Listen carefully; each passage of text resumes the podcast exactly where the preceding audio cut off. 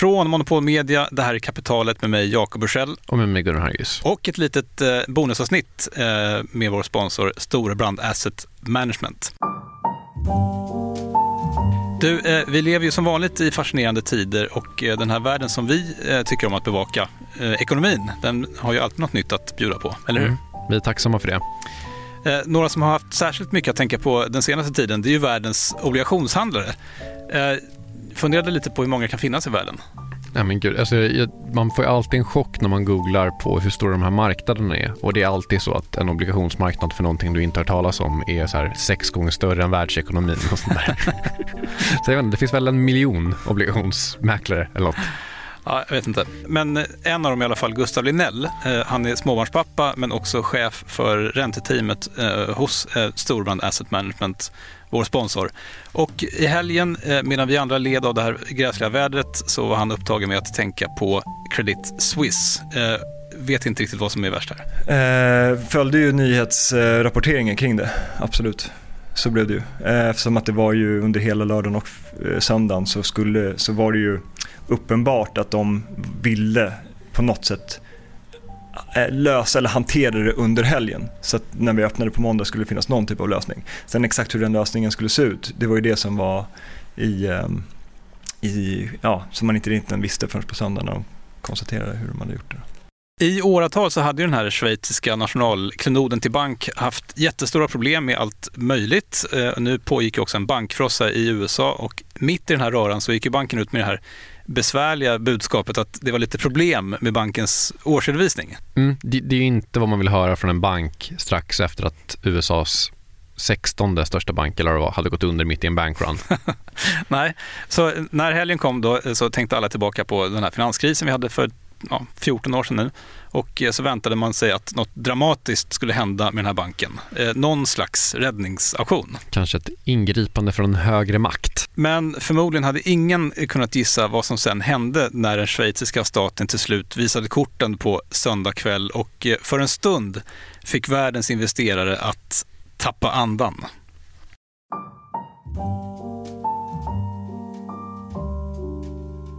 Som så ofta i den här världen så handlar den här historien om ganska torra administrativa detaljer. Mm, nästan alltid gör de ju det.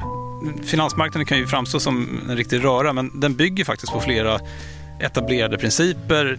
En av dem handlar om den så kallade subordinationsordningen. Jag, Berätta mer. Jag, jag kan inte uttala det rätt, eh, tror jag. Men, men då i ett företags kapitalstruktur. Vilket låter helt galet.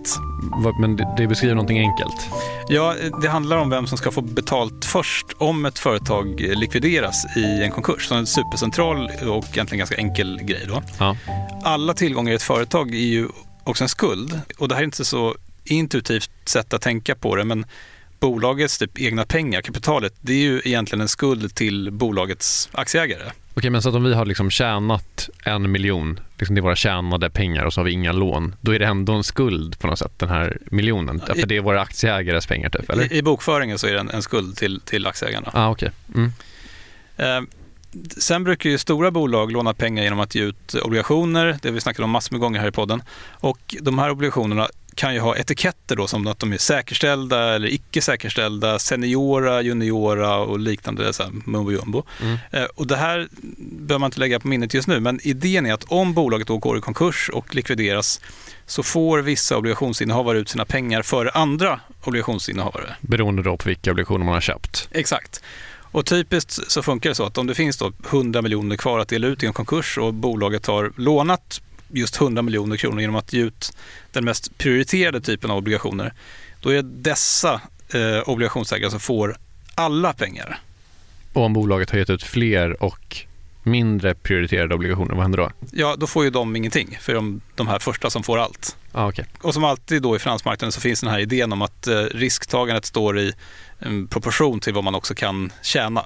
Så om jag då är i den mest säkerställda, alltså i den säkraste delen av kapitalstrukturen, då ska jag förvänta mig minst avkastning. Eh, det här är Gustav Linell igen. Eh, obligationsmarknaden är rätt komplex och det finns en massa olika typer av obligationer med olika prioritet, löptider och så vidare. och så vidare. Men bortser man från det så finns det en urgammal idé om att obligationsinnehavarna alltid ska få betalt då före aktieägarna. Alltså de som ska få pengar sist av alla är de som liksom äger bolaget. Så att liksom finns det en spänn kvar när alla andra fått betalt, då får alla aktieägare dela på en spänn. Exakt. Och man kan kanske se filosofin här, för att de som äger bolaget, som också kanske är med och bestämmer över bolaget genom att gå på bolagsstämmor, de kan ju då sägas ha ett större ansvar för bolaget än de som har lånat ut pengar till bolaget och har mindre insyn. Liksom. Just det, men de får också mer avkastning oftast väl? Ja, precis. Ja. Den, den, här superviktiga och enkla principen, den, den har gällt liksom i alla tider eh, fram till i söndags då, då, då Schweiz helt enkelt kastade ut den genom fönstret. Eh, och allt berodde på en obligation som ingen förutom världens, vad sa vi, en miljon obligationshandlare ja. Eh, visste existerade. AT1-obligationer.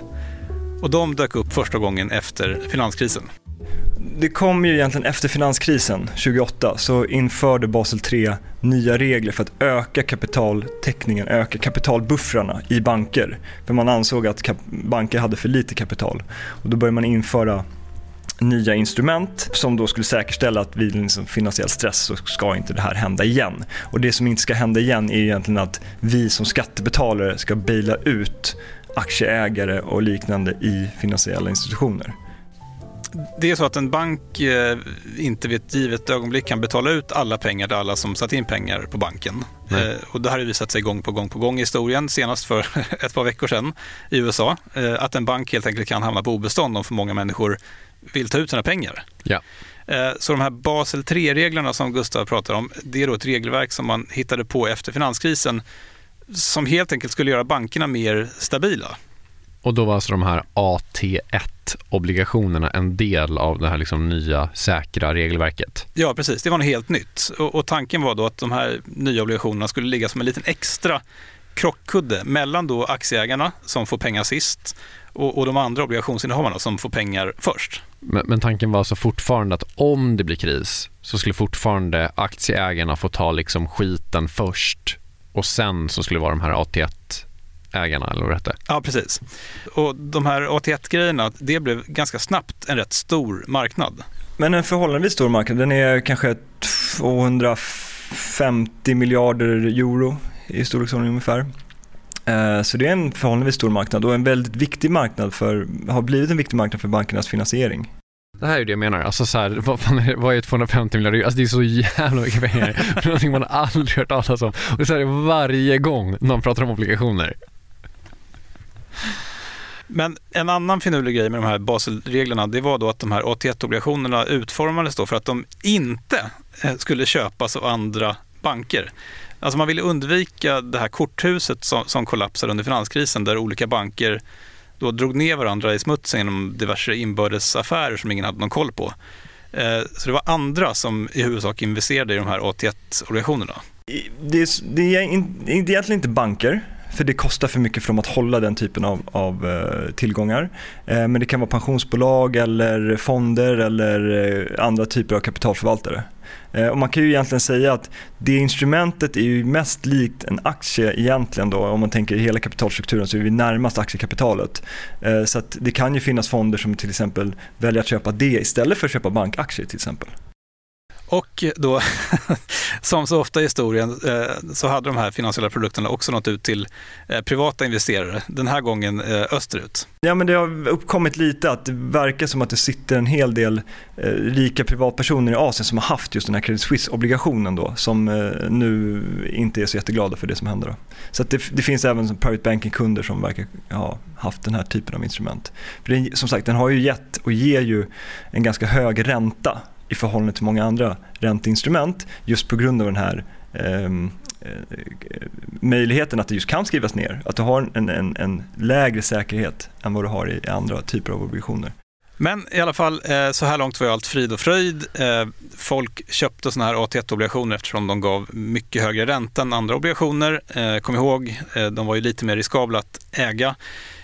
Skillnaden mellan såna här AT1-obligationer och mer traditionella bankobligationer hade legat på flera procentenheter. Då. Vilket ju, om man inte har koll på det, liksom den här obligationsvärden är hur mycket som helst. Ja, precis. Så det var, det var attraktivt. Men så blev det då söndag eh, 19 mars, tror jag det var, eh, 2023. Eh, hela den här helgen, förra helgen, eh, så gick folk och väntade på, inte om den schweiziska staten eller någon annan eh, ska rädda, eller skulle rädda Credit Suisse, utan hur. När nyheten väl kommer på söndags eftermiddagen, då står det klart att den enorma schweiziska banken UBS köper då sin ärkekonkurrent Credit Suisse för motsvarande cirka 3 miljarder dollar. Eh, aktieägarna i Credit Suisse eh, blir då i princip rånade för priset ligger 60% under aktiens stängningskurs två dagar tidigare. Så mm. det var ju tråkigt för dem. Just det, å andra sidan kanske man kan argumentera för att den var värd noll och ingenting egentligen. Ja, de fick betalt.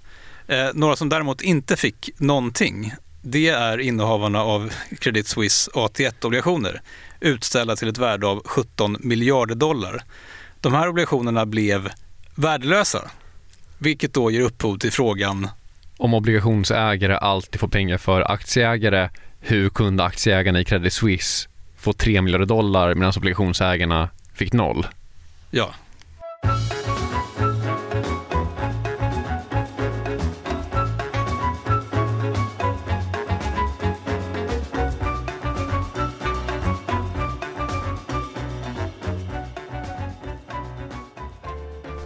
Man brukar säga att djävulen finns eh, i detaljerna och så vidare. Och, och, sällan har det här varit mer sant än för de som ägde eh, Credit Suisse AT1-obligationer. Jag tänker typ att om man köper obligationer, då kanske man inte gör typ som när jag typ laddar ner iTunes igen eller någonting. Att man bara så scrollar förbi avtalet och så klickar man in den lilla rutan och så bekräftar de att man läst det och så trycker man köp. Alltså att det ändå är typ så jurister som livnär sig på att läsa exakt sådana här avtal typ.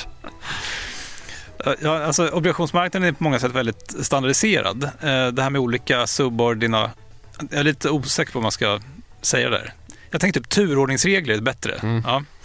Eh, det är väldigt etablerat i marknaden, men Gustav Linell menar att det kan finnas väldigt många nyanser i de här obligationsavtalen som i princip utformas av de utgivande bolagens jurister. Och då i det här fallet, om jag får gissa, så har liksom någon jurist varit i farten och skruvat lite på Credit Suisse AT1-obligationer just. Yes. Den är ju bättre, har ju högre säkerhet egentligen än aktiekapitalet i de flesta fall. Förutom då just som vi, hela marknaden då lärde sig i, i söndags i Credit Suisse fall där de hade då skrivit in att det här instrumentet skulle kunna falla före, alltså bli ned, eh, satt till noll före aktiekapitalet. Och det är liksom en extra bra vink på det var att man till och med skrev om lite regler eh, Eh, i Schweiz för att kunna göra det. Eh, så att det var liksom flera aspekter av det här som liksom ledde till att just de instrumenten kunde bli, liksom, hamna und, alltså, bli nollade innan aktiekapitalet. I det finstilta, och det här låter mer dramatiskt än det kanske är, för jag har faktiskt inte sett det här avtalet, jag vet inte ens om jag får se det om jag, om jag vill. Eh, då hade man skrivit in då att under vissa omständigheter så kunde de här AT1-obligationerna i Credit Suisse helt enkelt utraderas. Eh, och, och mitt under helgen så grep ju i princip hela den schweiziska statsapparaten in och framkallade de här omständigheterna som krävdes genom att ändra lagen. Mm.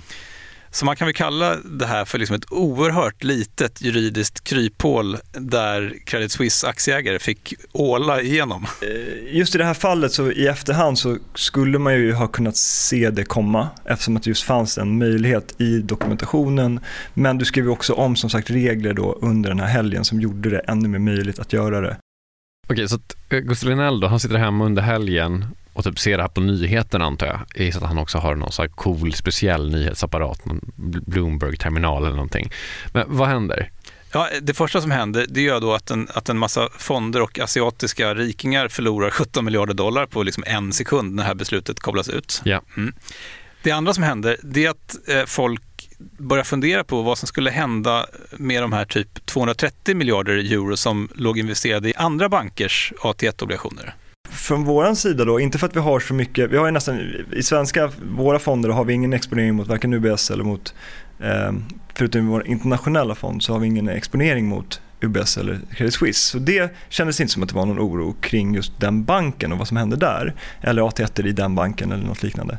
Det som blev problemet är ju mer den här eh, följdeffekten av att Alltså jag insåg ganska snabbt att marknaden kommer ju nu börja tro att alla de här AT1-instrumenten är konstruerade på exakt samma sätt som för Credit Suisse. Vilket betyder egentligen att du ska ha ungefär samma avkastningspotential på de här AT1 som på liksom en aktie.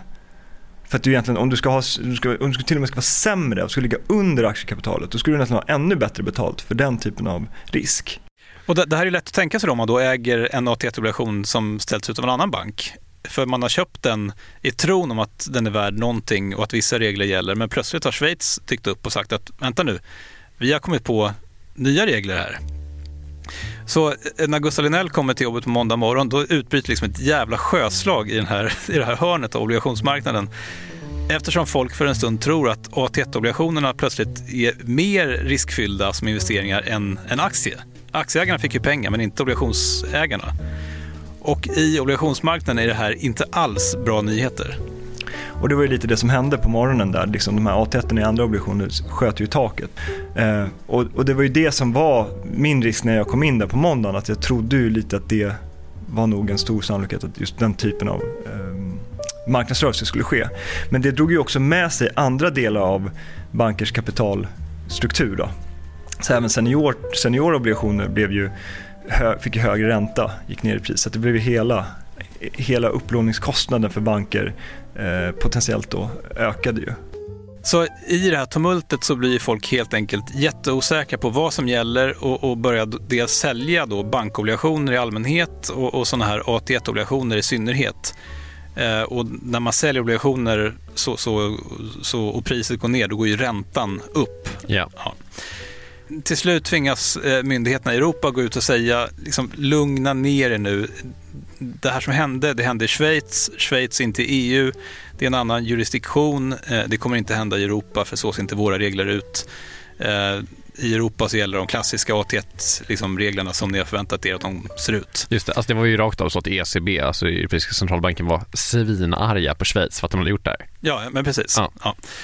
Och efter ett par dagar eh, så börjar då räntorna på bankobligationer att eh, sjunka tillbaka och även räntorna på såna här AT1-obligationer, vilket då kan tolkas som att folk börjar liksom sansa sig lite.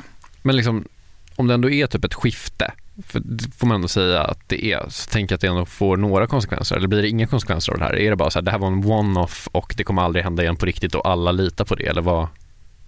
Ja, men det är ju ett skifte för att någonstans så, så bara faktumet att, att Schweiz liksom, lagstiftare kunde hoppa in på helgen och ändra en lag eh, utan att liksom, deras parlament var tillfrågat på någon vänster. Ja. Det visar ju på nyckfullheten det visar också på typ hur stort allvar man tar en eventuell bankkrasch någonstans. Att det är så här, när shit hits the fan på riktigt, då gäller inga regler. Nej, och, och det är, då är det lite så här, fast har vi inte reglerna för, exakt för att de ska funka när shit hits the fan typ?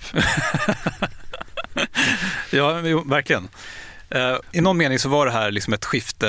Uh, men om det blir några långsiktiga konsekvenser, det är ju lite tidigt att säga. Och det tror också Gustav. Nej, men så den stora frågan är ju om det är en ny verklighet eller inte. Eller om vi är i, i samma miljö som vi var innan, rent liksom, när det kommer till de här instrumenten. Uh, och rent krasst kan man väl säga att vi har tagit tillbaka mycket av den alltså rent prismässigt. Och det är egentligen det jag tittar på mest för att kunna liksom svara på frågan, är vi tillbaka eller inte? Hade vi handlat på exakt samma kurs som vi gjorde innan, då hade jag sagt att vi, liksom, vi har helt spolat bort, tagit bort den sannolikheten att det inte skulle vara. Nu, jag, nu är vi inte riktigt där, utan vi är fortfarande lite bredare i spread och vi är fortfarande liksom i en miljö där, där eh, marknaden tänker igenom det här. Så det är inte det är fyra dagar har gått men det är inte 100% tillbaka till vad vi var. Börskurserna eh, på, på eh, många banker har också gått ner under den här perioden. Och det kan vi hänföra dels till högre kostnad för bankerna, högre stress i systemet, eh, högre eh, liksom, eh, risk, riskaptiten som har minskat. Men också det att räntor generellt, alltså förväntningar på centralbanker och centralbankshöjningar har sjunkit. Så det har ju liksom flera, det har ju tagit, eh, effekten av det här har ju nog varit större än, än bara att liksom det här instrumentet ifrågasätts. Så är det ju definitivt. Eh, och då pratar vi inte kanske bara om Credit Suisse utan även om händelserna i USA. Så liksom alla de här tillsammans har ju ändå förändrat lite bilden i förhållande till vad vi var för två, tre veckor sedan. Så är det ju.